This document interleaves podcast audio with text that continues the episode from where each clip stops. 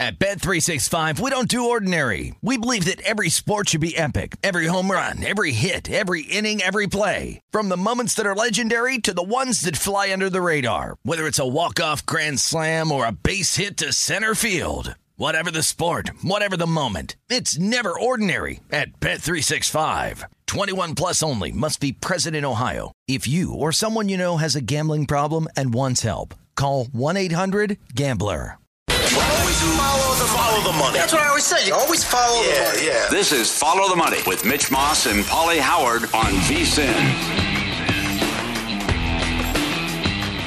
If you're looking for more sports betting discussion around your local uh, local teams, Bet Rivers has you covered. Bet Rivers has launched a series of CityCast designed to tackle sports betting from the local perspective, and there are CityCast now in Chicago, Denver, Detroit, LA, New York, Philadelphia, Pittsburgh, and Washington D.C. Subscribe to your local CityCast wherever you get your podcast. Thursdays are always a special day here on Follow the Money, as it is uh, Thursdays with the maestro, Mike Palm, the VP of Circa Sports, the Golden Gate, and the D in downtown Las Vegas, and also the host of Odds On weekdays at 2 o'clock Eastern, 11 Pacific, right here on VSIN. Maestro, greetings and salutations as always. How are you? Good pal? morning, Mitch. Good morning, Paul. Good morning, uh, Lowell, Massachusetts, our loyal Nesson family, Peoria, Illinois, Peekaboo, Marquee. We see you, Kingston, Ontario. Oh, Canada, good morning. Watching on Rogers Sports. Seven fields in the Pittsburgh area, AT&T, we say good morning. And Dana Point, California, sunrise on Spectrum. Very cool. Yes. Uh, NFL draft. Okay, a week from tonight.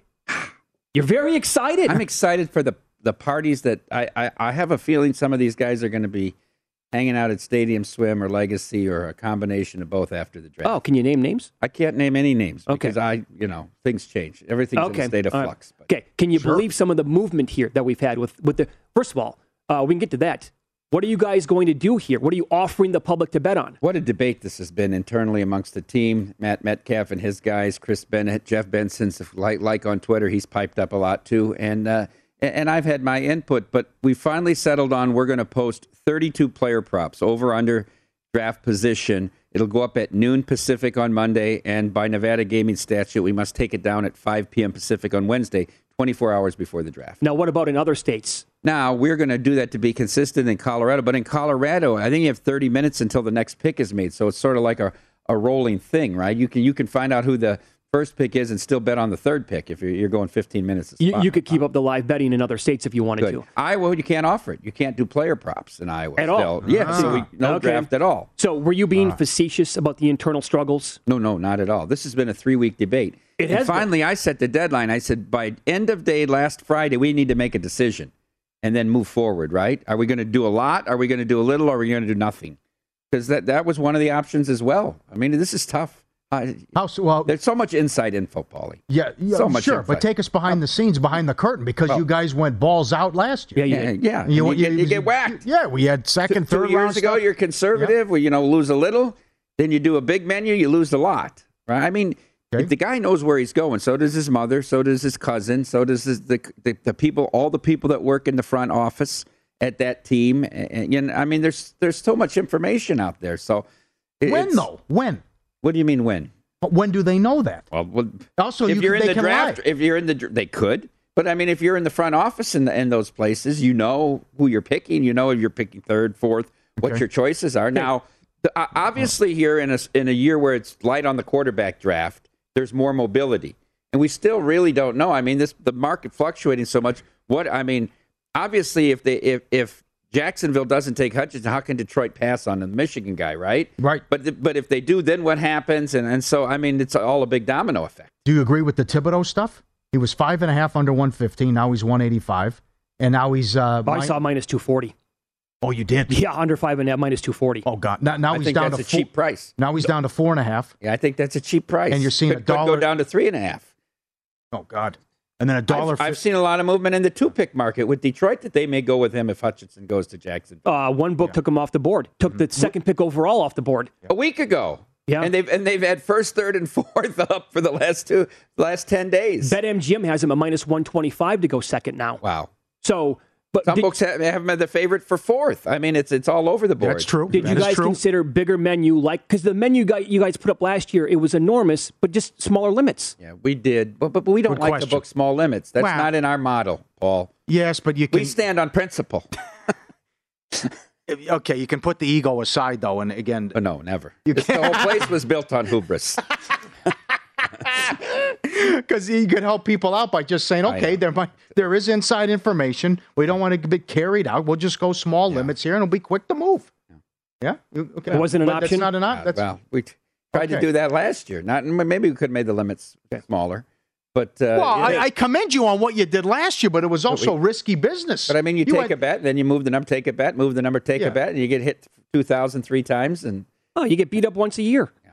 Well, that too. Not, not all. I mean, how about when the favorites go 14 and 0 in the NHL on Saturday? Yeah, yeah. How about that? Okay, what, what, what do you think the feed? I, this is a, just uh, because I don't know what to expect. What do you think tourists are going to say? And it's not the book's fault because Nevada Gaming again forces books to mm-hmm. take uh, prop bets for the draft off the board at 5 p.m. Pacific time on Wednesday night, 24 hours before the draft. What do you think the feedback is going to be like? Because people are going to flood the city. This is going to be amazing. I can't wait to get my bets in. And then they, they wake up Thursday morning. Wait a second, I can't bet. What?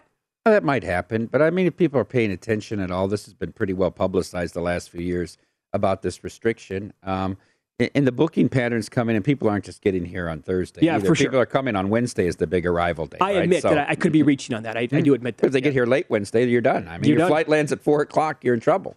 Uh, if you want to get a draft bet in, but I think a lot of people are coming. You know, you can bet where you near your home in so many places in America now. People are coming because they want to be a part of this festivity and the parties in different places, and if they get a chance to be close enough to the draft itself, or in one of these nightclubs or these pools where these guys are going to be hanging out uh, over the course of the week. mm-hmm. That is not a reach by you. There could be a there'll be a rude awakening. Okay. That it's not a reach by you. How, how bad was Saturday with, with the hockey? I mean, this Was- not only was- Saturday, it was the three day run with 22, 23 favorites in a row in hockey. Pretty bad. Yeah. It was, it was pretty. It was pretty pretty bad in uh, Nevada. It was pretty bad in Colorado. it was Oh, pretty bad in. Iowa. Did you see this thing though? It was only the second day ever. There's 100 goals scored on Saturday in the NHL. How many of them do you think were empty net goals? Oh, that's a great question. Zero. zero. There No. were zero couldn't out of 104 goals. There were no Are you net. serious? How- what Is would the number yeah. of that have been? Come on, it's impossible. It's like the Celtic thing. Tatum's Yeah. buzzer beater was the first ever in, at home in Celtics playoff history. How can that be? Mm-hmm. Right? Known empty net. I can't believe it. I- it's, It's- it's a wacky but world. Are you watching these games? Because I bet totals, right? They're few and fewer. These these teams go for these empty nets, which is it's it's smarter because you don't want to ice the puck. Darren Banks always says, in my day, if you ice the puck with a one goal lead, you, you were going to be sitting because you don't do that. You know, you you dump it and kill the clock. You don't take a chance to get Right. the face off in your zone. But like last night, I, I, what was the, there was a game three and a half minutes they pulled the goalie uh, and, and no goal. Uh, Uh, was it the Colorado game? Because they scored with like no, it was it? Uh, uh, oh, Edmonton. Oh, they scored right at the end. Edmonton scored one goal. Yeah, it might have been the Colorado game the night before. There was there was a Kraken game. I mean, two forty. You would think you'd got a few shots at the net, right. Because if you oh. turn the ball puck over at all near the blue line, it's a goal. You would think, yeah. Well, you also hit on something too. They are they are pulling the goalie early, like way early. Mm-hmm. We're talking, like you said, two three minutes. this is something to watch with playoff time too. Because the- the- if the regular season, again, the Blackhawks just did it. They gave Right. up multiple empty net goals to put it over six and a half. How about poor Randy McKay on the college championship? Three that empty too. netters to kill his total. Three empty netter. Game was one nothing with fifteen minutes to go. Yeah. You can't get under five and a half. So yeah. expect, shena- expect shenanigans in the NHL playoffs. Blind, I would say if you blindly bet games to go to overtime, that guy made up 30 units last year. You have that angle too. But uh, third period overs as well because they're just they're, they're pulling these guys early, and if they give up one, to hell with it. We're down two goals. Who cares? Give up another one. Keep them out. You're not going back into the goalie. That's something to watch with, with how they're doing this. Good point. What are you going to do? Uh, because we talked to Jeff Davis from Circa earlier this week, and he said like if we get Florida and Toronto in the playoffs, he's going to you got to post a seven for the total. But it is playoff hockey, and you like to bet unders. Well, the whole question to me to this playoffs is will the will it the style change?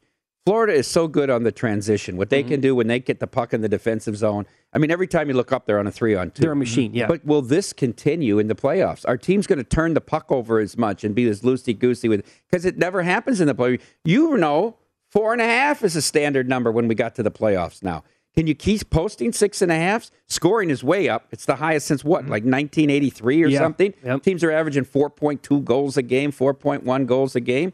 But I don't know. I just I just don't trust it. I don't trust Bobrovsky. I'd rather have Shesterkin. I'd rather have Carolina in the East. Tampa Bay doesn't look like Tampa Bay to me. Right. And how, how do you bet on a team at 550? You lose to Detroit at home minus 550. Florida's going to be $6 tonight against Detroit. Six dollars. Yeah. Oh, Oh, man. my God. It's not possible. Yeah. Shouldn't Yeah. happen in baseball, shouldn't happen in hockey. Calgary was Right? six dollars the other night. The other thing, I don't know when it started, but I know when we were watching the playoff games in the bubble, they call everything now. It used to be, oh, you got to you know kill somebody, No, you get a no. penalty. Oh, no. It's a it's a parade to the penalty box. Yeah. power play, power. Every play, time you power slow play. somebody down, it's hooking. I Yes, mean, it, yes. it's That's right. you, Yeah. you'll see periods with seven penalties. Yeah, yes. Uh, quick baseball question: Are you fading the Reds every single day? Yeah, Why do you have to? Don't You you? have They to, like can't first score. five. They can't Yeah. score. Can't hit, can't score. Can't score. 18 runs in nine games. Have lost nine in a row. I don't want to overreact. But the Padres, I mean, because the, they just took them out. But Padres fully healthy once they get Clevinger back. If Darvish can, he's been good twice out of three starts. Once Tatis comes back, Padres have nine wins. They're fourth in the West. think about- think about that. Think about that. Have you got your uh, Merrill Kelly Cy Young tickets? this guy doesn't give up any runs. Again yesterday. It is even on the board. I, I don't think so. Do you find him at a thousand to one? I mean, yeah, I probably get him for, at more than that because he, it's going to be tough to win 10 games with Arizona. Oh, right? boy, another one. But he hasn't given up any runs. Yep. Zero, one, zero. Yep, that's another one. By the way, you talk about how many goals we're getting in hockey. A lot of uh, low-scoring games in baseball so far. A lot of them. A lot of them. But people don't like to bet under, so that's okay. Well, yeah, right. For the book, it's great. Yeah. Sure. Nobody wants to bet it Good under. point. People bet what they want to Mm-hmm. see. What is it? Sixty-two percent on the season or sixty-one percent? Yeah. All right, let's follow the money here on VSIN, the Sports Betting Network, Thursdays with the maestro Mike Palm, VP of Circa Sports. Uh, the D in Golden Gate in downtown Las Vegas, also host of uh, Odds On weekdays at 2 Eastern right here on VSIN. And up next, he will provide with us uh, the five biggest gaps of the previous week in something we like to call no hyperbole. Coming up here on Follow the Money.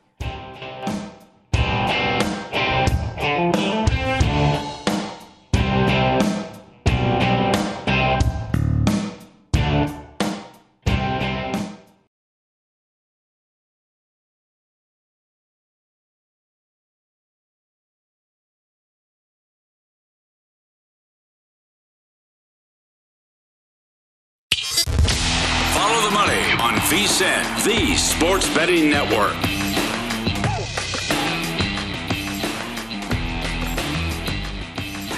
Welcome back, winners and whiners, giving out three free picks from three of the best and hottest handicappers in the business. Ben Hayes, David Hess, Scott Steen are on a combined 26 and 8 run, and they have three free plays in Major League Baseball. To get all three free picks, text to area code 320 350 3500. That's VSIN 320 350 3500. It's won 17 Emmys. It's time for No Hyperbole.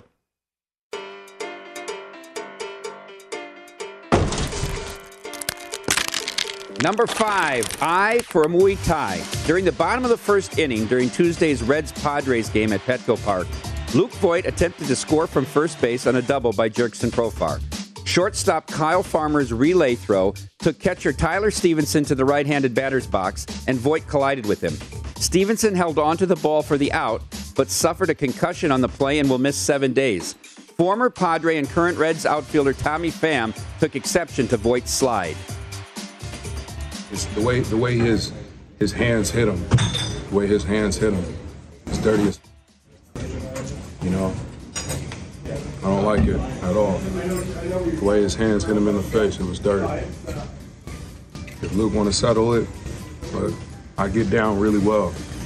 Any anything, Muay Thai, whatever. Like I said, I, know, I got an owner here, who let me use his facility.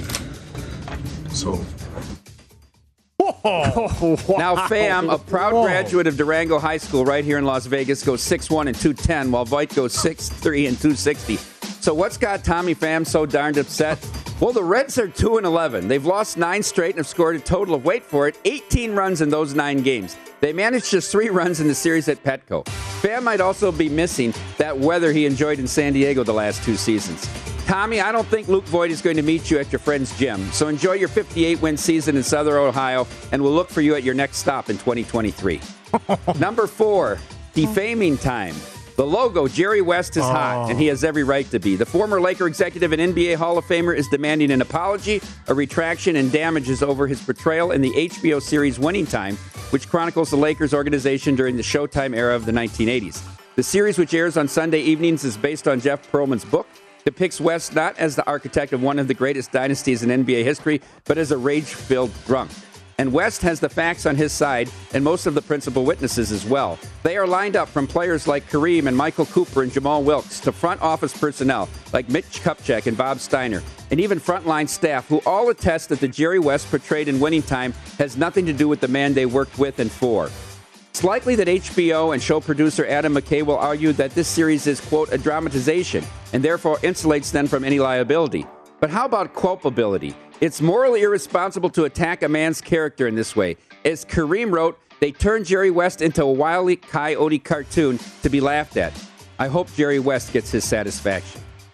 Number three, the pomp and circumstance. On February 4th, 1964, Pompano Park opened in Broward County, Florida. The harness racing track went dark for the final time on Sunday night, hmm. closing its doors after 58 years of racing. The winter capital of harness racing was the place to be in South Florida during the 70s and 80s, averaging crowds near 7,000 people, double what attend the Oakland A's games today. In recent years, Caesars Entertainment purchased the track and added a casino. Then Caesars lobbied heavily for a decoupling bill that removed the requirement of an operational racetrack to hold a casino license. Just months after that bill was signed into law, Pompano Park is gone. But it didn't go without a fight. Gabe Prewitt, director of racing at Pompano, as well as the track's race caller, rallied his Send It In army, and Pompano had its best handle season ever with 21 cards exceeding $1 million. But now it's gone, as well as the livelihoods it provided for over 10,000 people. The story of Pompano Park is a cautionary tale for tracks across the country. Most every casino that owns a racetrack doesn't want to be in the horse racing business, and most don't bother to hide their disdain for the sport. But let's not forget about the hundreds of thousands of people across this country who support their families on the horse racing industry. States should carefully weigh the economic impact on those families and communities before passing these decoupling laws. Number two, when right is so wrong. It was a Wednesday afternoon in April. Hall of Fame basketball coach Jay Wright issued a statement that after 35 years in coaching, the last 21 as the head man at Villanova, he was stepping down and focusing on spending time with his family. He will remain in the role as a special assistant to the program. Jay Wright is 60. Over the next 48 hours, many articles and testimonials will be written about Wright, about his two national titles, four Final Fours, about the toughness he instilled in his teams, about the beautiful ways he got the ball to his big men, about the way he could take the air out of a game, about how he did all this with humility and class. Always class. But what about us, Jay? How could you deny us a year long farewell tour? The chance to watch you be adulated in send off ceremonies in Omaha and Milwaukee, in Chicago and Cincinnati, in D.C. and New York City, all while insisting this was about the kids. How could you deny Fox Sports 1, the official channel of Villanova basketball, the chance to telecast at least 20 of your games in your final season? How could you spare Ed Cooley and his staff from being ridiculed for not showing proper reverence during your final home game at Finneran Pavilion? How could you, coach? How could you? With Coach K's long goodbye finally complete, I was looking forward to Jay Wright being the standard bearer for college basketball for the next decade. I am sad that won't come to fruition, but happy for you, Coach. You were classy all the way through the end. And number one, fortunate flat earther.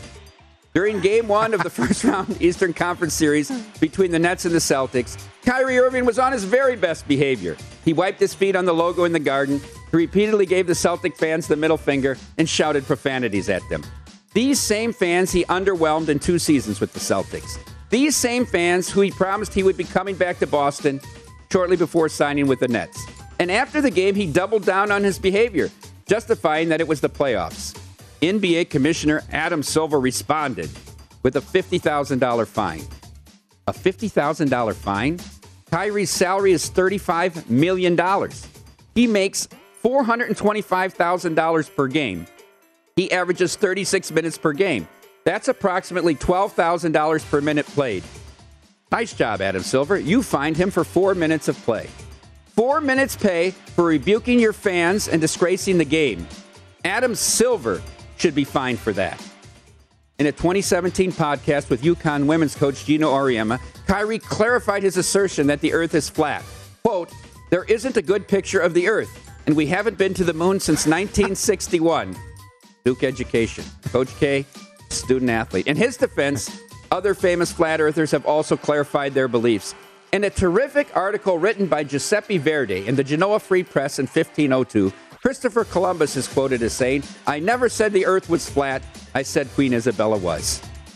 And that is no hyperbole. Good kicker. Very good. Way to go. Writing is superb. Dynamite. I'll tell you what. Uh, we might need a, a apology from Paul to Paul Westhead too, as he's treated like a, a complete buffoon in this show as well. I, where's the cocaine? That's another. one. Where's the cocaine?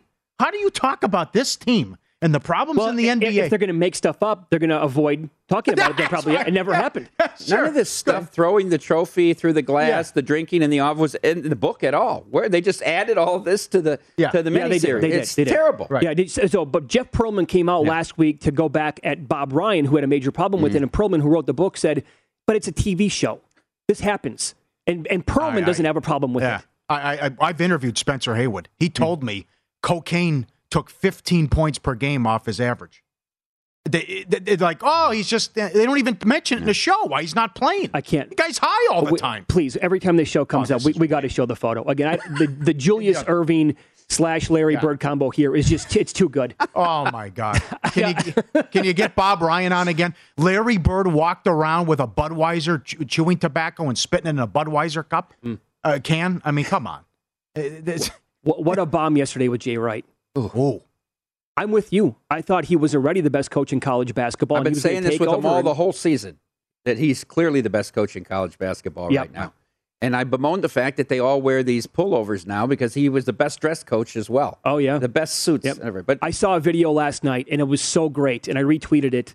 Um, somebody put together a side by side video of the very end, and you're going to hate this, but it's when they beat North Carolina, right? Mm, the shot. But the shot, and as soon as they get it to, um, oh, no, I'm blanking. Is it Perk, um, Perkins who made the shot? Ah, boy. Um, was it? Any, anyway, he go, before he has it in his hands, he's catching the ball. He goes bang. Then he shoots it. It's good, and he just turns around, and starts walking towards uh, Roy Williams. There was he never changes it, his emotions at all. think about the changing of the guard in college basketball within just over a year. Roy Williams, Coach K, and Jay Wright all gone. Transfer portal. Mm, Too much to deal with now. Yeah. Headaches. might be. Uh, I can't believe he's 60. It I couldn't believe that. because he looks a lot better. He doesn't look 60. what would you have guessed? Yeah, 55? uh, not even that. 52? Twenty-one Gone years under. at Villanova. Yeah. Doesn't feel Remember like when it. they feel took like when that he took over? They were in an IT school. Yeah. Yo, yeah. Took him five years to get him to the tournament. Built into one Yeah. of the best programs in the country. Yeah. Long day today? A lot of filming. Filming. What's the guarantee? All right. You guys are involved. Little little teaser. Yeah. Okay. All he wants is uh, SAG minimum. Of course. Of course These he does. pretzels are making me thirsty. Uh, Mi- Absolutely. Mike Detillier does a draft guide, works for WWL in New Orleans, uh, is great on the SEC and the draft. How many quarterbacks are going in the first round? And does he like this receiver to go as the first one drafted?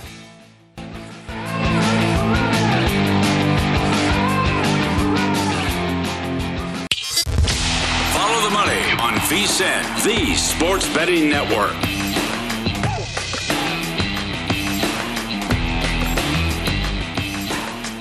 We are all in for the draft next week, right here in Vegas. Special draft preview show this Sunday, 6 p.m.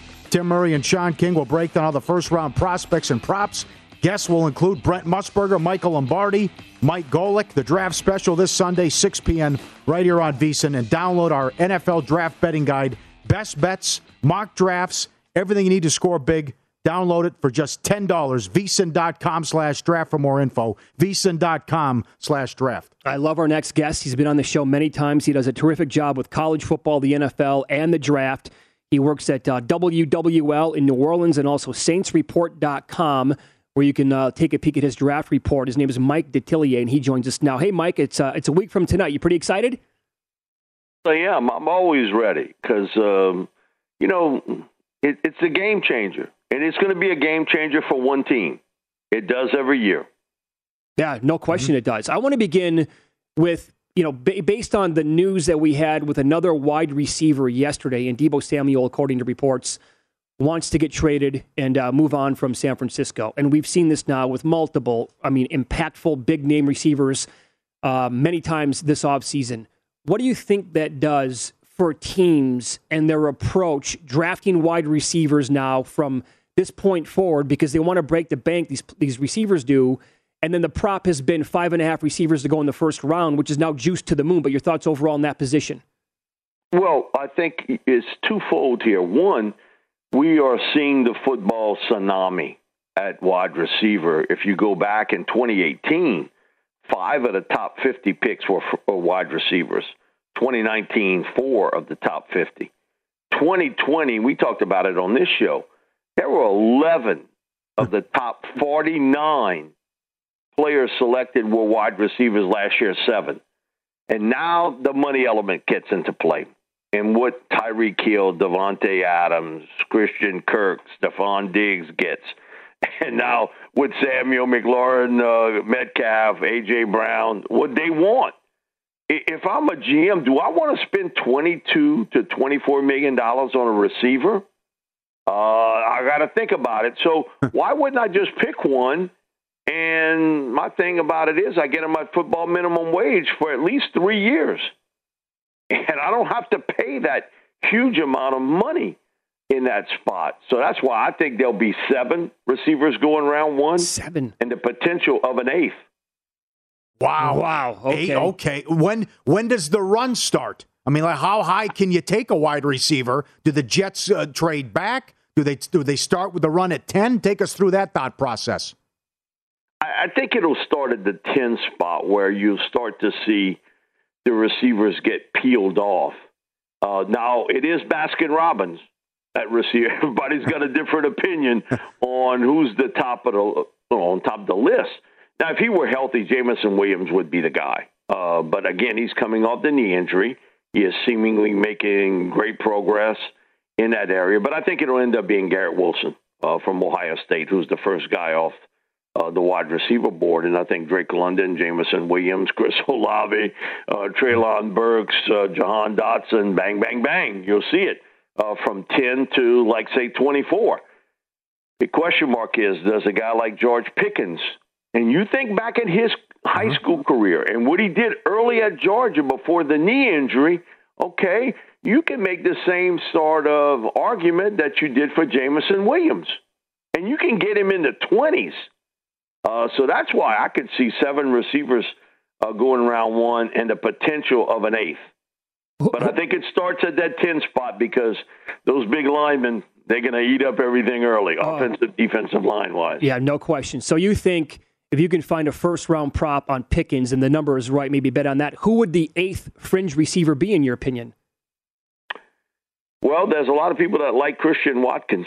Um, I, I'm, I don't think he's a first round pick guy. I think he's more of a second round pick receiver. But if they start to peel off quickly, and we've all seen sort of some odd picks from, say, 27 to 32, maybe guys that we thought would go in round two actually end up in round one, and teams get a little bit itchy for a player. They man, they can talk all this they all they want about best player on the board. They're picking the best player on the board at the biggest need position for them.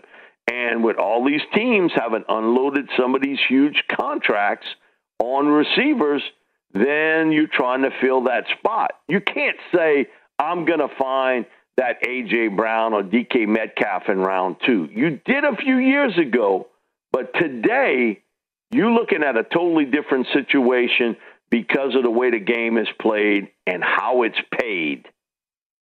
Well said. Mm-hmm. Uh, so, to, so to follow up what you said about offensive and defensive linemen, I'm looking right now at a prop at one shop here in town, Mike. Total number of offensive linemen drafted in round one. The over under is seven and a half. The over is plus 128 on that. Can we get as many as eight, you think, in the first round? I think you probably will.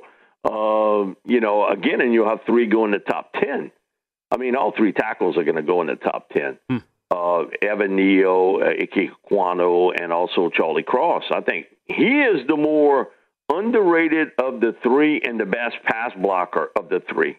I think if you privately talk to people in the league, they all tell you that I got to see him play as a high school kid and at Mississippi State quite a bit, certainly uh, being here in Louisiana. he is the best pass protector of the three. I think all three go in the top 10.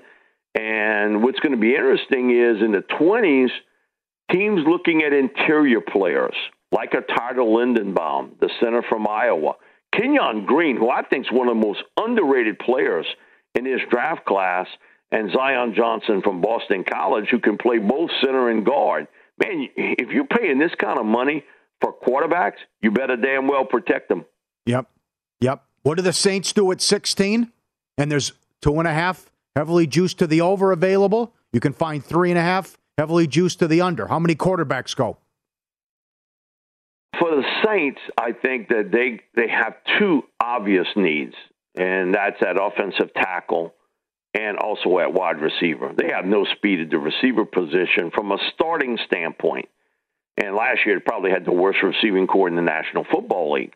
So they have to upgrade that. Even if they would somehow, some way come up with a deal for Jarvis Landry. Jarvis is not a speed receiver. He's really uh, a slot guy that can work the short intermediate routes. They need somebody that can break the top off of coverage. So, but at 16, uh, they need a tackle having lost Terron Armstead, Trevor Penning from Northern Iowa would seemingly be the guy if he's there at that point.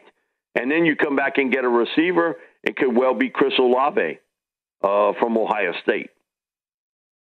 Okay. And, and then the question, and we're talking to Mike Detillier, WWL in New Orleans, SaintsReport.com uh, puts together a draft report every single year. That's terrific. Uh, the question that a, a, total number of quarterbacks taken in the first round, like Pauly said, three. Y- you think it's going to be three? So n- n- it's not going to go more than that. Okay. And who are they? No, I, I think I think it'll be Kenny Pickett, Malik Willis, Matt Corral. I think those three guys get picked. I think Ridder falls into round two. Ooh, okay. Well, that's not good for some of my recent bets oh, that I made. Um, w- uh, when does that start? And then how high do you think Corral goes? Well, I think it starts. Carolina's got to take a long look at that, and there is that connection. The Matt Rhule, um, you know, he got a verbal commitment from Kenny Pickett coming out of high school until they showed him the money, and you know, and he went to Baylor, and Pickett ended up at University of Pittsburgh. Uh, do you feel confident in anything at what they have at quarterback today? Oh no. And, and don't give me the Baker Mayfield story. Uh, I mean, you know, uh, so nothing I think kind of gives more juice to a franchise, guys. I think you guys would agree than a young quarterback. It, it sort of puts the jumper cables on that team. And so I, I see Carolina being the team to go with Kenny Pickett, who is more NFL ready today than any of the quarterbacks in this draft class. Who has the most potential is Malik Willis because uh, he's built. Uh, when you take a look at him, he's built like Devin White was coming out of LSU. I mean, he's a thickly built guy, strong arm, great leader. Uh, his inaccuracy skills at times in the short intermediate part of the game, I think that's an area that's a little concerning, but I think he can get better overall. And I think he will go in that 10 to 19 range. Somebody's going to trade up to get Malik Willis. And I think Corral goes from 22 to 32, somewhere in that range for Matt Corral. It, the thing with Matt is he was he's like a, a boxer. He learned how to take a punch, uh, and he got hit a lot. You can't run him 30 times a game like what happened against Tennessee. And but man, he was real accurate. He's a tough guy, very sharp in that short intermediate part of the game, which is so much part of the NFL today. Yeah, we'll continue with Mike Detillier here on Follow the Money. It's VSIN, the Sports Betting Network, for one more segment. Again, WWL in New Orleans, SaintsReport.com does a great job with the draft report. So I want to ask him a follow up on Corral. Like, how confident is he uh, that he's going to go in the first round coming up next? Um, how about this? How many running backs will we get, if any, in the first round? And what about the, the first offensive lineman? I know he brought up three, but how many SEC players as well? There's a prop for that all coming up next.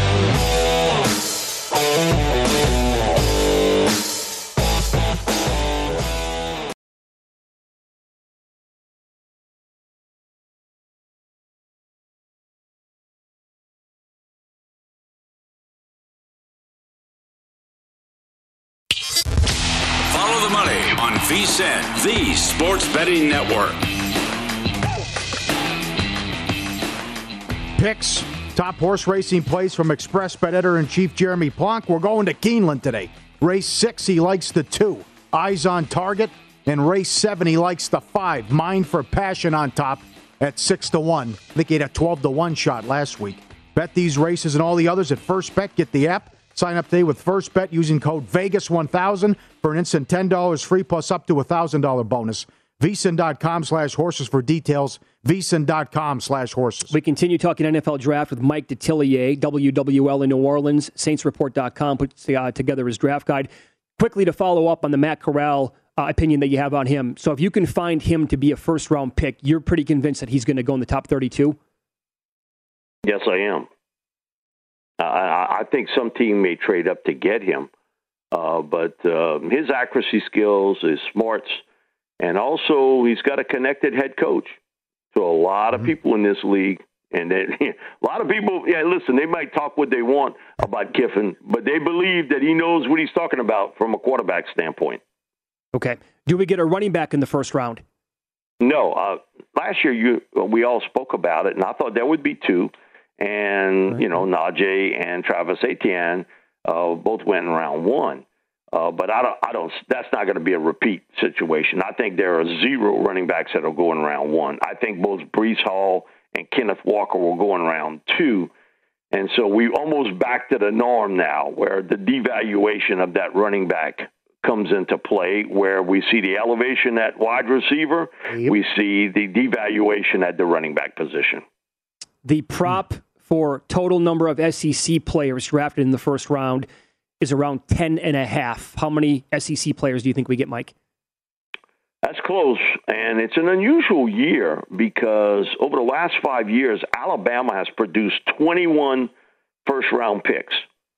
Um, so that's a that's an easy average of four there. Mm-hmm. Uh, they'll have two this year with Jameson Williams and Evan Neal. LSU over the last five years, ten.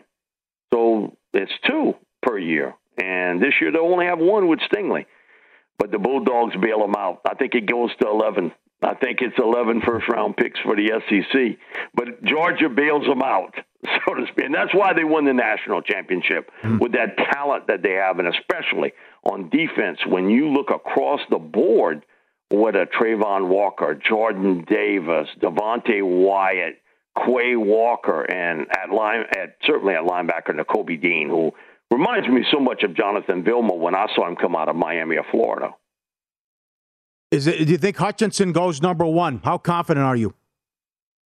I'm not confident because I, I have seen Trent Baalke's uh, draft in the past. If it's in San Francisco, if it's in Jacksonville, and I think the heavy lean for him is Travon Walker uh, to be the first overall pick and go to Jacksonville, which would basically put Aidan Hutchinson going to Detroit. Mm-hmm. And I think Kayvon Thibodeaux goes right after him. I think it'll be bang, bang, bang. Uh, you'll you'll see those defensive linemen come off the board. So my deal is, I think Travon Walker becomes the first overall pick.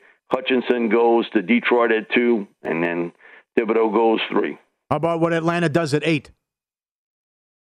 That's the biggest intrigue for me because I think they're getting pressure from the owner that we need a quarterback for the future. Uh-huh. We don't have our guy.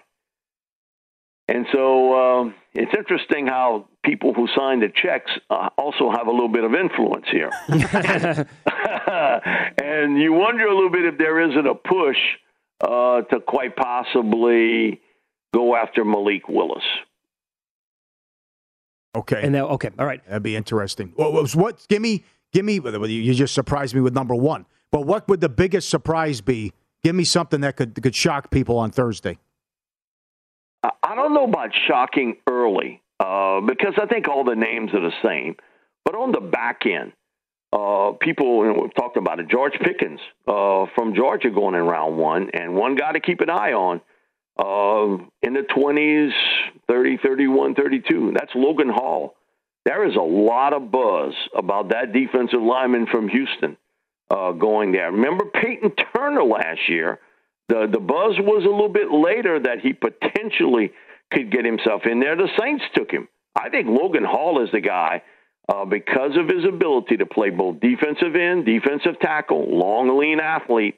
He goes in round one, and don't be shocked that it's Pickens from Georgia also. Okay, a lot of steam on two different cornerbacks. Ahmad Gardner, his uh, draft position, Mike, was seven and a half. That's all the way down to five and a half now at many shops.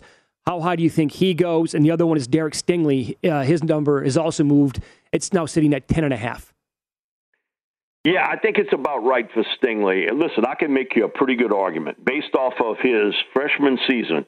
He would have been the top rated player in this draft class. But now it's about availability. It's not about talent. I mean, Derek Stingley, he goes down for me, and I've done this 36 years. Uh, he's one of the three best players I've ever seen at LSU. Uh, and as wow. a freshman, that was that, that was no cornerback that's ever played like that at LSU in his first year. No cornerback. Uh, they stayed away from Stingley. But then you had the injuries and inconsistent play, and a lot of it had to do with the injuries, and also they brought in Bo Pelini. Who knows what defense they were running back then? uh, so, uh, but if I'm going to use a top eight or nine pick on a, I want the cleanest player I can get. And at this point, because of his injuries, that has to flow through your head. No matter how talented he is, that is he going to be available? He wasn't available for 12 games. Could he be available for 17? So I- I've got to think about that. I still think he'll be a top 12 pick, but man, um, the availability is a big part of playing in the NFL. Okay, you can be good, but you can't do it always in the tub. Always hurt, and it is legit injuries, but still, it's part of it. And that's why I think you see the certainly the buzz on Sauce Gardner, who I think will end up being a top six pick in this draft class. Sure. Uh, and and he is he hadn't been beat much at Cincinnati. You watch him, man. He he's glued uh, to a wide receiver. And uh, again, it's a premium. If you're going to pay this much for receivers, you better have people that can cover. So that's why you know I've seen some people they think Stingley will last into the 20s. There's no way in hell he's going that far. uh, now, uh, if, if you're saying he's going to be picked in the top six or seven, uh, you you got a point. But you need to have people that can cover. If you look at what's being hit now hard in the NFL with all these receivers coming out like never before, and that's not stopping. Uh, you go to these camps and you got 400 kids, uh, 250 of them are playing wide receiver. You, you're going to get run over when they say go to this field uh, if you're standing in front. Uh, it's the new it position uh, for players, and so you better have people that can cover. And I think Sauce will be a top six. I think that uh, Stingley will go in the top 12. Okay, very strong. Last thing, because you brought up Charles Cross and how much you like him as a pass protector and how important that is today in the NFL. So, but you're thinking about three offensive linemen in the top 10. Cross is eight to one to go first offensive lineman off the board. Worth a bet, or you don't see that happening? I don't see it happening. Uh, now, there's a lot of mixed opinion between Neal and Ickey on which one's the better one. Now, I've, I've got Neal as, as the higher rated player. He's played left tackle, right tackle, left guard, and started in the SEC at those positions. Ickey became the first freshman at North Carolina State to start at tackle as a freshman since 2010. So you talk about two pretty unique guys here. Uh, but man, Charles Cross of the three is the better pass protector. I think he's a top 10 pick, but I think Neal and Ickey will go ahead of him. Awesome. Uh, you can follow Mike on Twitter. He's at Mike Detillier, WWL in New Orleans, and also the draft report, saintsreport.com. Uh, Mike, I can't tell you uh, enough how much we love to have you on the program. Thanks so much for the time today. Uh, enjoy the week leading up to the draft and certainly the, the event next week. Uh, we appreciate it. Thanks a lot, guys. I appreciate it. Anytime. Yeah, be good. Well done, there sir. you go. Beautiful. Wow, the Stingley, that, that was that's tough. He said, but good to go. What? What did he say? Top. Well, the, the prop is 11 and a It's half. 11 and a half. So he said top even, 12, so- he says Yep. for sure. Okay. And no way in hell he drops to like 20 or something like that. Yeah. Hmm. And he's pretty, he talks to a lot of people. So he's pretty strong there on Corral being a first round pick. He's not the only one. No, you- said that you've noticed Yes. that a lot here lately. Well. I, I did see him top 10 in a mock. I mean, the guy was with SI.com, but I'm seeing plenty of Corral back into the fir- first round now. Hmm. But that's, yeah, yeah, I think I think Ridder goes too. That that's, your four. That's, that's what I think. That's a good. That's a good plus price out there here on on over three and a on half. three and a half. Yeah. He's he's certain on Corral. Not not on Ridder, but I, I think Ridder's still going to get in there. You know, I, I do love his angle on the wide receiver position. Yes, he's right. Eight. I haven't He- heard that yet. He thinks Eight. possibly eight, Yeah, but he, Pickens, he, yeah. he said for sure like seven. North Dakota State kid, yes. So if you can find over six, which probably won't exist, but over six and a half at a nice number, maybe worth a flyer. I can't, I don't I haven't seen six and a half, but so Juicy. yeah, that's it for us. Uh, enjoy the games tonight. Good luck with your bets. We're back tomorrow at seven Eastern. We'll see you then. Bye bye.